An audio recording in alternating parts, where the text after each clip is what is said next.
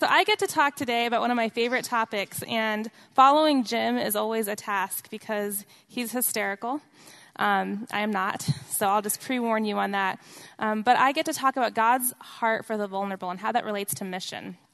And um, when we talk about God's heart for the vulnerable and mission, there's so many different ways we could approach it, right? We could start in Genesis and work through Revelation, go from the creation to the restoration of all things, and talk about God's heart for the poor and vulnerable. Um, there's about two thousand plus Bible verses that talk about God's heart for the poor and the oppressed and the disenfranchised. And so that would take me about twelve hours or more. And so since I don't want to keep you here for eleven more hours than we have you committed, we're not going to take that route.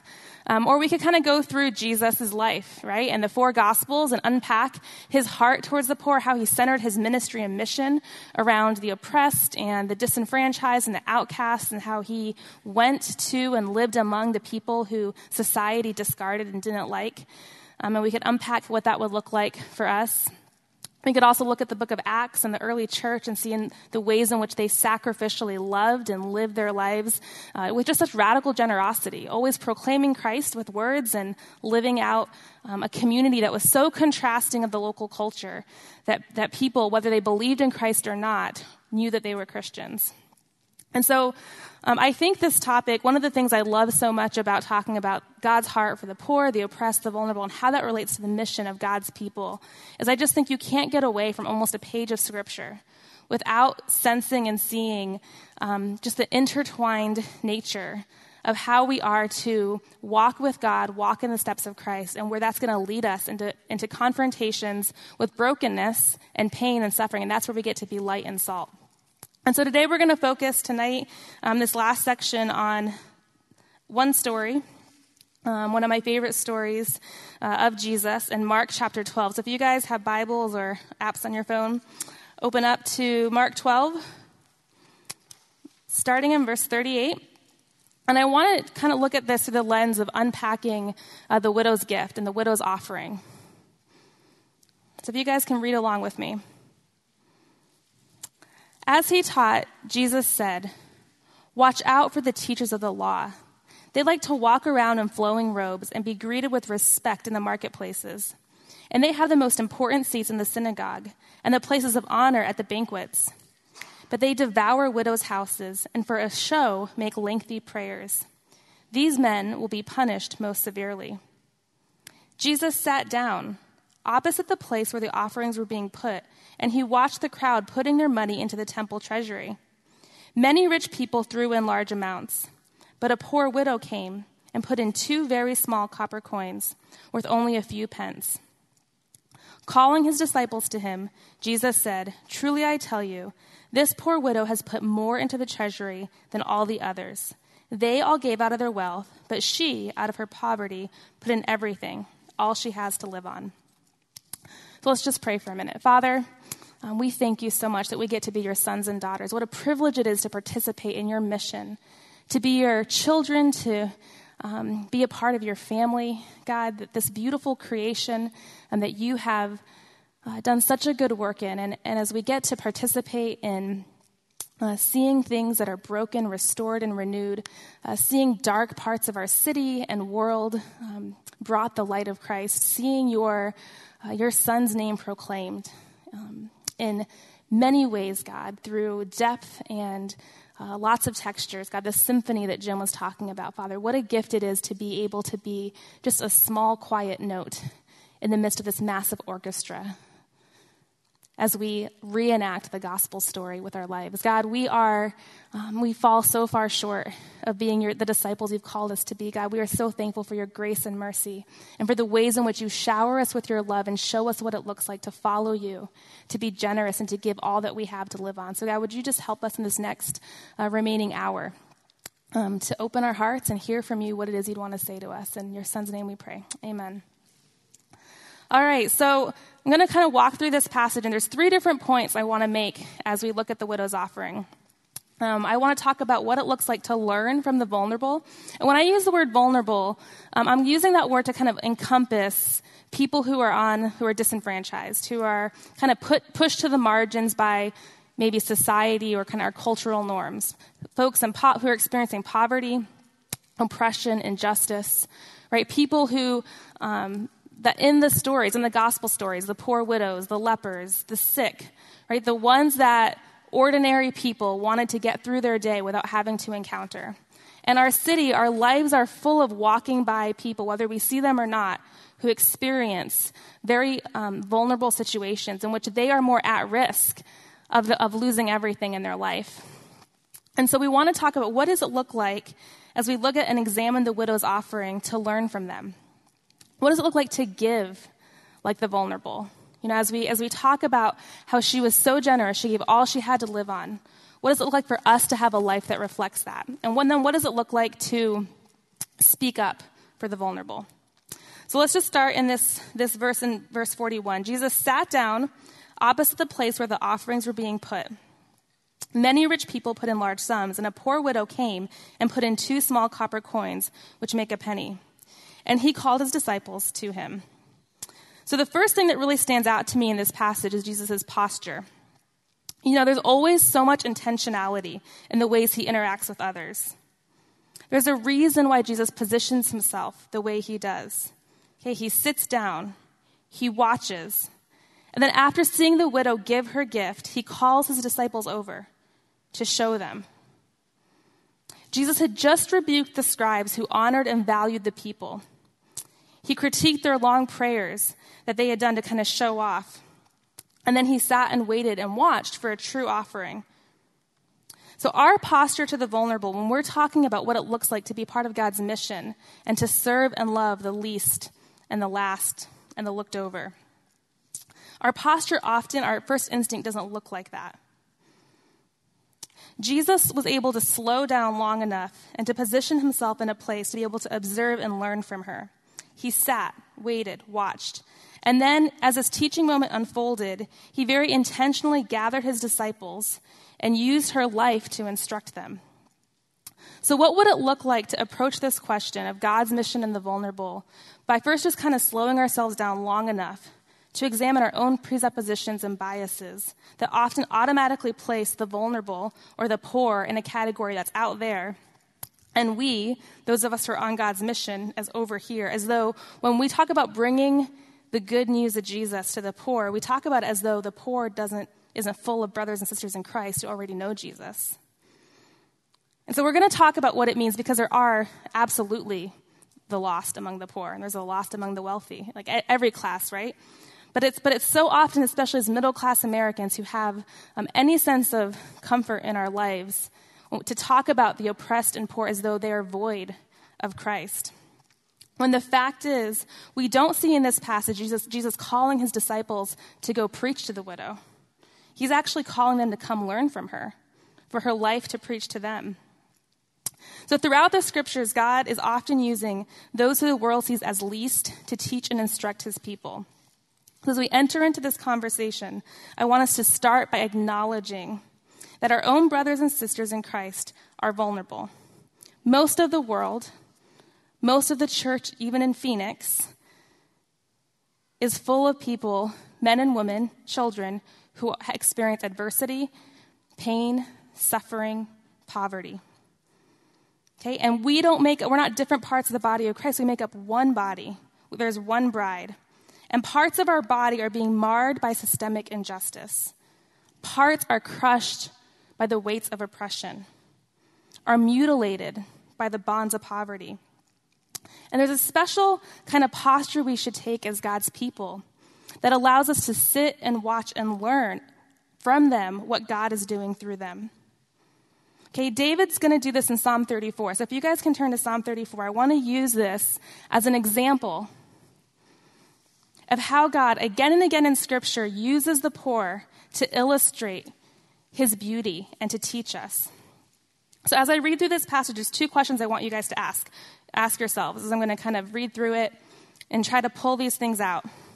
The first question is, who is God revealing to himself to in this passage?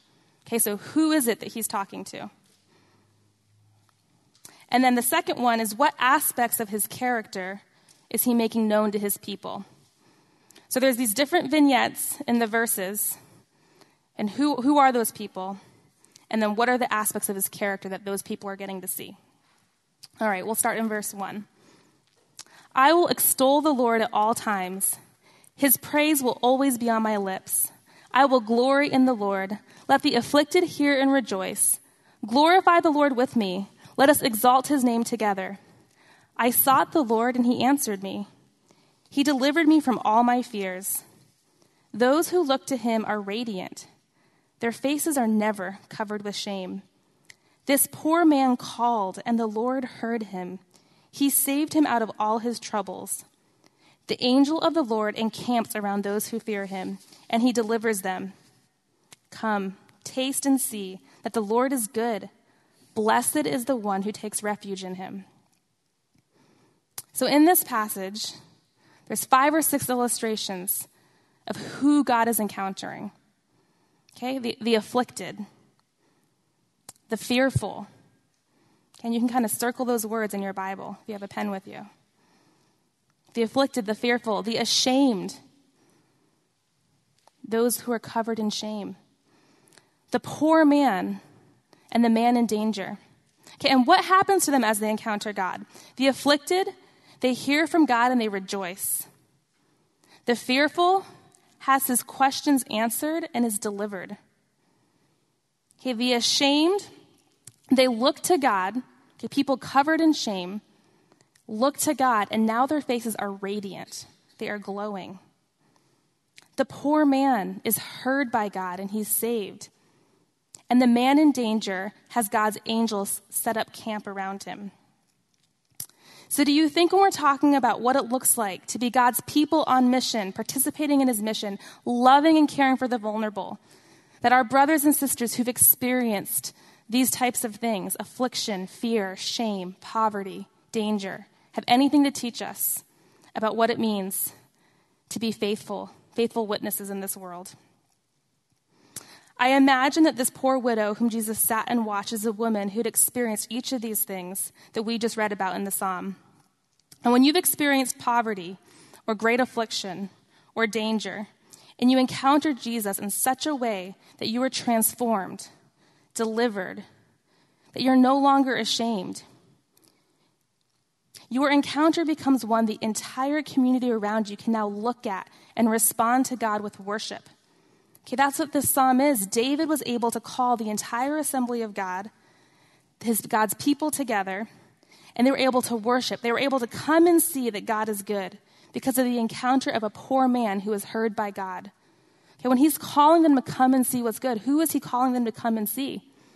Their brothers and sisters who've experienced this encounter with, with their living God. Okay, and, and here's the key. Here's the reason why. In this psalm, David's calling people to come meet and see God's goodness through these people's encounters. Because it's not just the vulnerable, right? But all humanity experiences affliction. And it's not just the oppressed, but all humanity experiences fear. And it's not just the marginalized or the overlooked, but it's human, right? Part of the fallen human experience to have to experience shame. There's poverty among the wealthy. But when you strip away the basic needs and there is literally nothing to depend on but God, and God encounters you, oh, then we can call all of God's people to come and taste and see that God is good. And God does encounter these brothers and sisters because God is a God of comfort and compassion. He loves them and he shows up. And so I don't say any of these things to glorify poverty. Right? Because we should never be okay with brothers and sisters, especially our brothers and sisters in Christ, being left to be vulnerable. But where they've experienced the inhumanity of being unheard and encounter a God who hears, where they've experienced being overlooked or looked down upon or judged and mischaracterized and encounter a Jesus who sees them, then their faces become radiant. And this is something that all God's people can look to. And it can deepen our trust, trust and dependency on God. It can fuel our participation in the mission that God has called us to participate in, to see um, as he restores every part of, our, of his creation. But that can only happen if we're in relationship with each other. So as you think of learning from the vulnerable, I want us to start by identifying with these in our, those in our own church family, right, within the bride of Christ, locally as a local congregation, citywide, globally. What does it look like to consider Christian brothers and sisters who've encountered God in the midst of this poverty, oppression, and injustice, and think about the unique role they play in leading the people of God? Okay, we need to hear, sit, watch, study, learn from them, like Christ did as he sat and watched the widow. Let them lead and speak and shape us to be the image of Jesus. And for those of you who are sitting here who've experienced exactly what I'm talking about, the darkness, the oppression, the injustice, the weight of poverty, the shame of abuse, your encounter with God is not yours alone. It's ours. It's a gift to our community. It is not one that we should be shunning or hiding or wanting you to clean up, clean up your life so you can look a certain way. Right? We want We need that gift to lead us and shape us and mold us to be the people that we're called to be. So for too many of us, though, we're not in deep enough relationship with the vulnerable to receive the blessing of friendships that help, that can help shape us and disciple us. The vulnerable are often taking the greatest blows for the sin of our entire community. And we are often blind to it because we simply don't have enough relationships and friendships with these brothers and sisters. Okay, but then, so, but it's not just brothers and sisters. So as a people of God, from all different walks of life, rich, poor, middle class, men, women, every ethnicity, every culture, we are people who are called to participate in God's mission. And God is encountering every corner of this earth and has a special concern for bringing redemption and restoration to those who are experiencing pain and suffering, to the poor. This means that the vulnerable also includes people who don't know Christ as their Lord. And this is where a lot of times I feel like God's mission gets turned into missions. So Chris Wright talks about that in the book, if you guys have gotten there yet in your reading, where he talks about mission versus missions.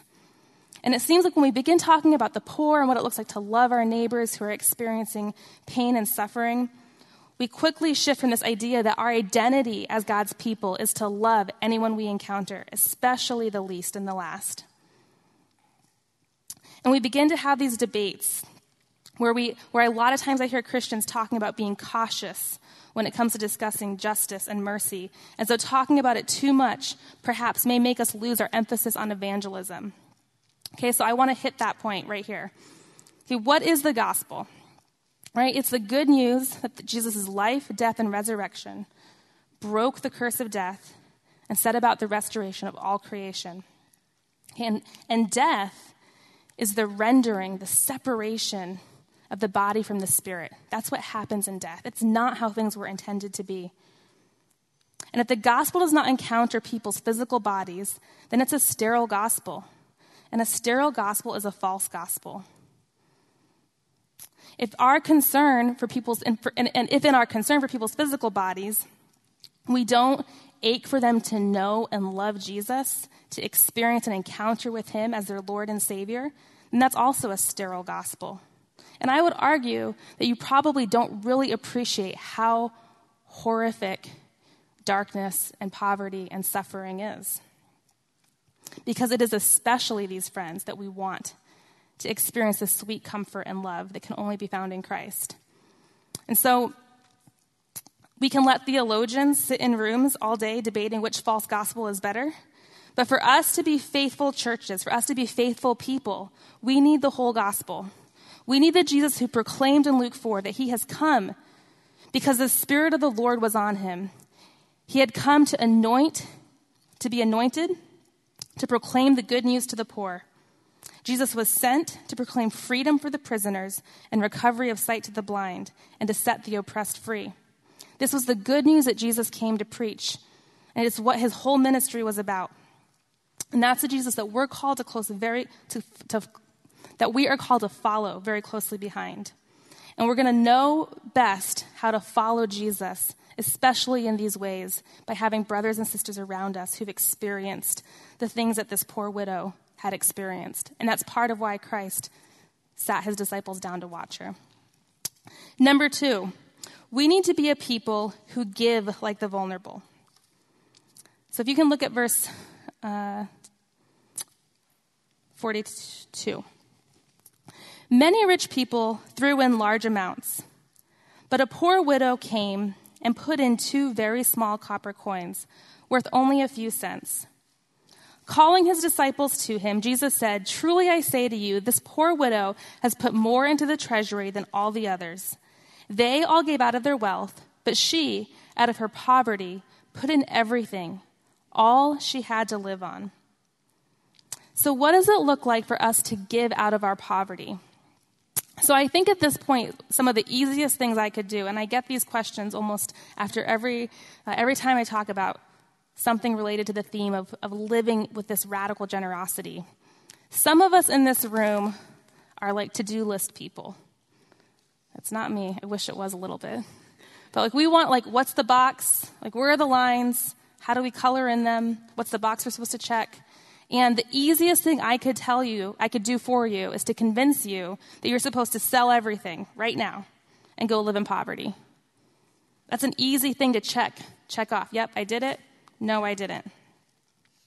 For others of you in this room, it would be great if I spiritualized it and explained how we had to be poor of spirit. And this isn't really about our material possessions or how we live our life, but it's more about our spiritual makeup. And if we're kind of living with the same heart and meekness that poor people live. But both of those dichotomies really get us off the hook from the question that's being posed to us through through Mark in this story. He's saying something really profound and really difficult. The poor widow, without even knowing it, is about to have a, a really sweet teaching moment, and a pretty complex one at that. Her affection for God and actions of generosity become a shaping moment for all who call ourselves disciples of Jesus. As she practices her faith in this public space, her life is posing a question to those of us as we watch. What does it mean to give out of our poverty? What does it look like to give all we have to live on? Okay, these questions are meant to be disruptive To, to the disciples of Jesus, who'd already given up everything. And they're meant to be disruptive to us two thousand years later. They're complex and complicated questions. These are difficult questions if you're living in poverty, because the truth is the widow's off, the widow's situation was unjust. She shouldn't have been in this situation. There were laws intended to protect her and keep her from being so depleted. And this is a difficult question if you're sitting in this room as a middle-class privileged American, who literally giving up all you have to live on not only would be almost impossible, it might conflict a little bit with other scriptures about being wise stewards and providing for your family. So to give like the widow gave, what does it look like to have a love for God that is so great that she would give up everything? What does it look like for us to have a trust and a dependency that is so complete that we would give everything? What does it look like to give all we have to God? So an illustration that kind of comes to my mind as I think about this is going back to the garden, right? Adam and Eve, when they sinned against God, when they rebelled against God, they instantly felt what? Shame. Why? They were naked. What did they do? Yeah, cover themselves with fig leaves. Right? They grabbed something that was good. It was part of God's good creation. These leaves that were intended to bring shade and beauty were good gifts. And they grabbed them and they used their creative minds that God had given them to create clothing, to cover themselves. And we do this all the time. Good gifts, as we encounter kind of our nakedness, and we have this fear of being exposed, we grab these good gifts and we cover ourselves with fig leaves. But a lot of us don't just have fig leaves. We also have layers and layers of fine linen robes draped over us. We have so many layers that we don't ever really have to worry about being naked and ashamed. But yet, it's kind of still always there, right underneath. So what are the things in your life that you've come to depend on, to cling to, that you're afraid to let go of? And what, what of those layers the fig leaves that God is asking you to release so that you can have this type of radical generosity that the widow had. The widow from the start only had a few fig leaves left to cover her. The poor are often exposed and vulnerable in a way that exposes the very same things that lay under the ones, those of us who have fine, fine linen draped over us. Okay, the same brokenness is there if we were to all strip things away. But for the poor and the vulnerable, it's often right out there for the whole world to see and judge. Okay? And and just again, I, I'm not, I, it's really important uh, to say that I'm not wanting to glorify poverty. Right? Our, our brothers and sisters should not be exposed to the cold of night while we're baking in warm winter clothes. But the illustration Jesus gives us is that if anyone had a right to hold on to her last two fig leaves, it was this widow, and yet she freely gave them. So God asks each of us to spend our life taking off these clothes, stripping off these fig leaves, handing these gifts back to him in worship. And here's a truth I know that happens again and again as we walk through this process in our life, is that he does this for our own good. Because in Jesus, we no longer have to stand before God naked and ashamed. Jesus died and rose again to destroy that curse, to take away that fear of having to be in shame before God. And yet we fear this full exposure before God because we don't understand that we have been cloaked in Christ, that there is no more fear. We don't have to worry about exposure. And so this process of learning how to give out of our poverty is one in which we're saying that we are not going to keep even one leaf to cover ourselves up. We're not, we are going to trust that Jesus really means that there will be no shame once that last leaf is given away. And this is such a gift because it is, it is Christ inviting us in to being known by God. That is what wholly changes us from the inside out. To be intimately known and still loved by God, to be freed from fear and shame and guilt. It's to be fully liberated from the bonds of slavery. He looks at the nakedness and the scars and the marred body, and he says, it's good, it's beautiful, and I'm making all things new. You know, Mark writes this detail that she gave two small coins, and I think this is a really important detail because she could have easily given one and held on to the other, and that would have been a pretty significant gift. Like if you gave fifty percent of your possessions, that would be a pretty significant gift. If anyone could have held on to one last coin, it was her. But she gave it all. And so no one can look at you and tell you what it looks like to give all you have to Jesus. But it is a question that should unsettle us. It's something that we should be asking over and over and over again. It should shape our prayers and our questions to God. And God is always going to reveal it to us through a gentle, kind, and gracious disruption. So if this question feels um, angst-ridden to you, or um, there's guilt and shame attached, that's not the voice of God. That's not your Father's voice. But the question, and as God reveals it to you in this gentle, kind, and gracious disruption, he does that for our delight. And so as I, I'm going to ask some questions just to kind of provoke some thoughts and get our question, get our own mind imagining what that looks like. But the answers that you come up with shouldn't be shoulds and should nots, right? The Spirit is asking for our delight and good pleasure. Right? This, these are offerings. He was pointing to an offering, a free will gift that she laid on the altar. And so these are things that are not about moralism. And those of us who really struggle with maybe legalism, like, like check our hearts. These are, these are things that are a delight to do, and it's part of our communion and fellowship with God. So a, a couple of thoughts. What does it look like to be more intentional about how to directly steward your vocation on behalf of the vulnerable? Okay, not just give money from your income, like a tithe or write to an, a check to a nonprofit, but to consider the gifts of your actual vocation itself to steward for the poor. Okay, so if you're in real estate, or if you're a pastor, or if you are um, working in the food service industry, or if you are a full-time homemaker. Like, what does it look like to consider our vocation, a piece of it, small piece of it, to be stewarded for the vulnerable. What does it look like to give that thing that you're kind of gripping onto because the thought of letting it go terrifies you? Or maybe the thought of others knowing about it cripples you. What does it look like to surrender that to God as your offering? What does it look like to give one hundred percent of our marriage or one hundred percent of our children or one hundred percent of our singleness or one hundred percent of our infertility to God as an offering, as our gift to Him? Maybe what are the things that you're ashamed to give to God? I mean, can you imagine the courage it took this woman? In the midst of wealthy people dropping in loud coins, making a show, to go and humbly put in two small coins. The shame of having something so little and so insignificant to give in the midst of people who are watching and looking and sizing up the, the real gifts of significance.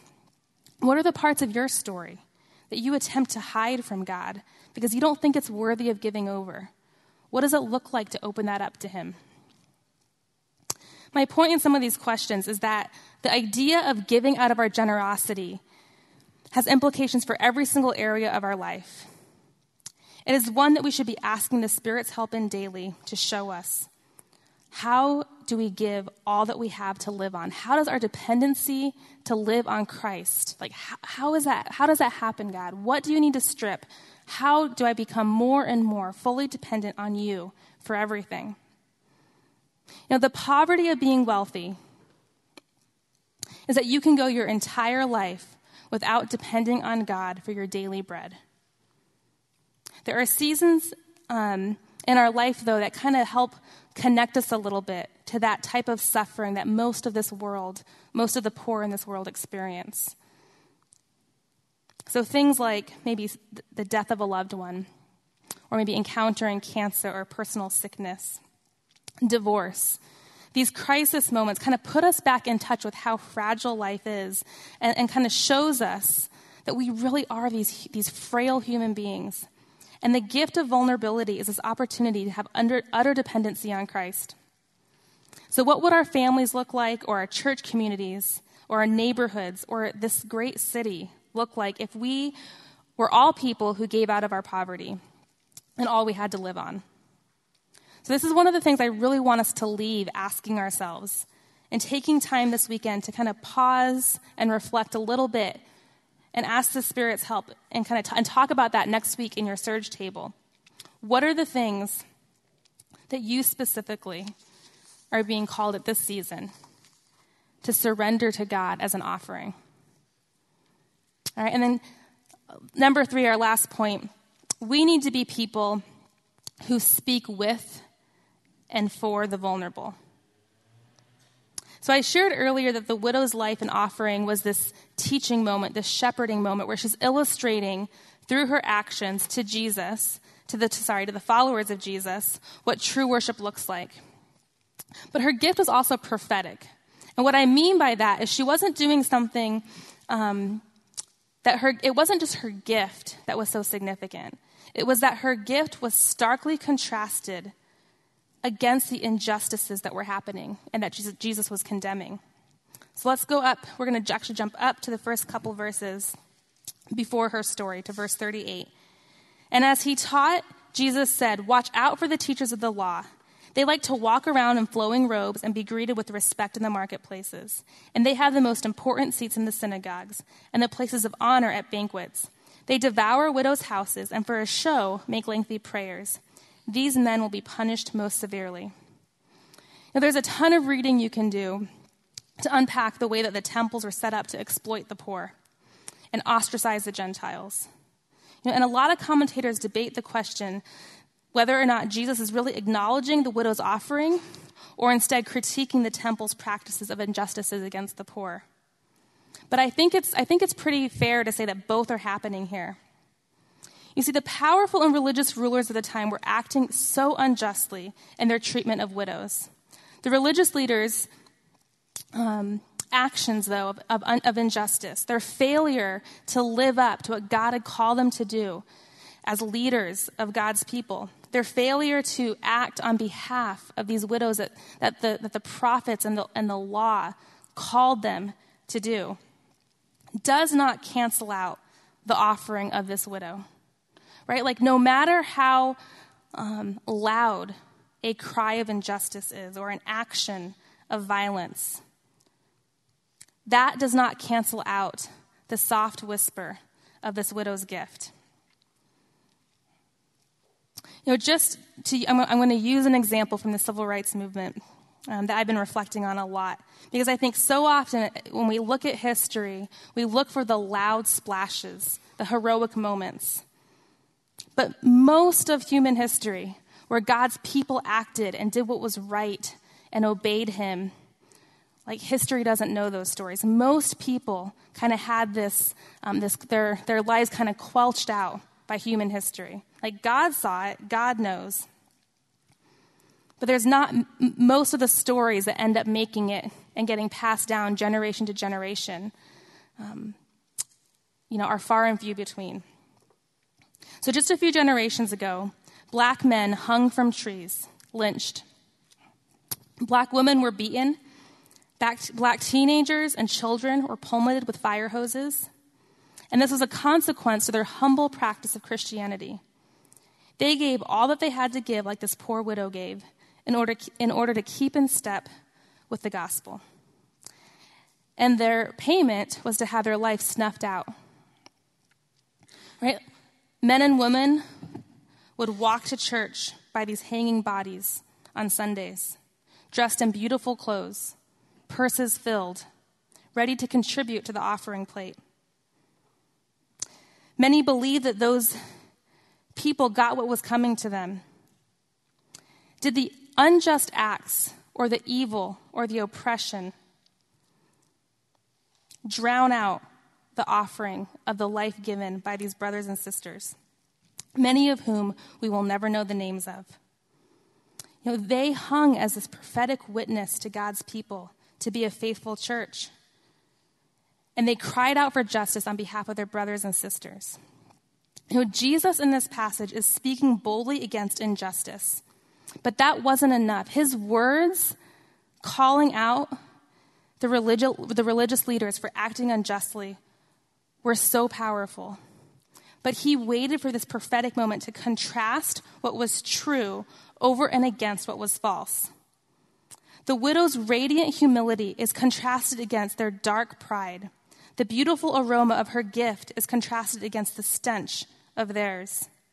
The sound of her coins, represent complete and total generosity, is contrasted against the echoes of their gift of abundance, which really meant nothing to God. Because offering is always tied to obedience, and, de- and obedience demands sacrifice. So there can be no true offering without sacrifice. So as we think about what it looks like to not just live like the vulnerable and to, and to give this with this type of generosity, but to look for ways, not to just call out what's broken and wrong, but to point to what is beautiful and good. Not to just look to positions of power and heroic stories, but to ask God to give you eyes to see all these ordinary men and women doing small acts of courageous love and kindness, and for that to be the, the, the things that begin to teach us and shape us as God's people. What does it look like to use our voice to speak with the vulnerable the way that Jesus spoke with the widow? You see, the disciples would not have been able to see her had he not used his voice. They would have been deaf and blind to her gift. And so he was able to see, and he didn't ignore their blindness, but used his voice to explain to them what was actually going on. How do we do that as God's people? How do we not disconnect from folks who maybe um, don't see? And use our voice to amplify, to explain, to show the beauty that's unfolding in front of us. You know, God became man to identify with us, to be among us.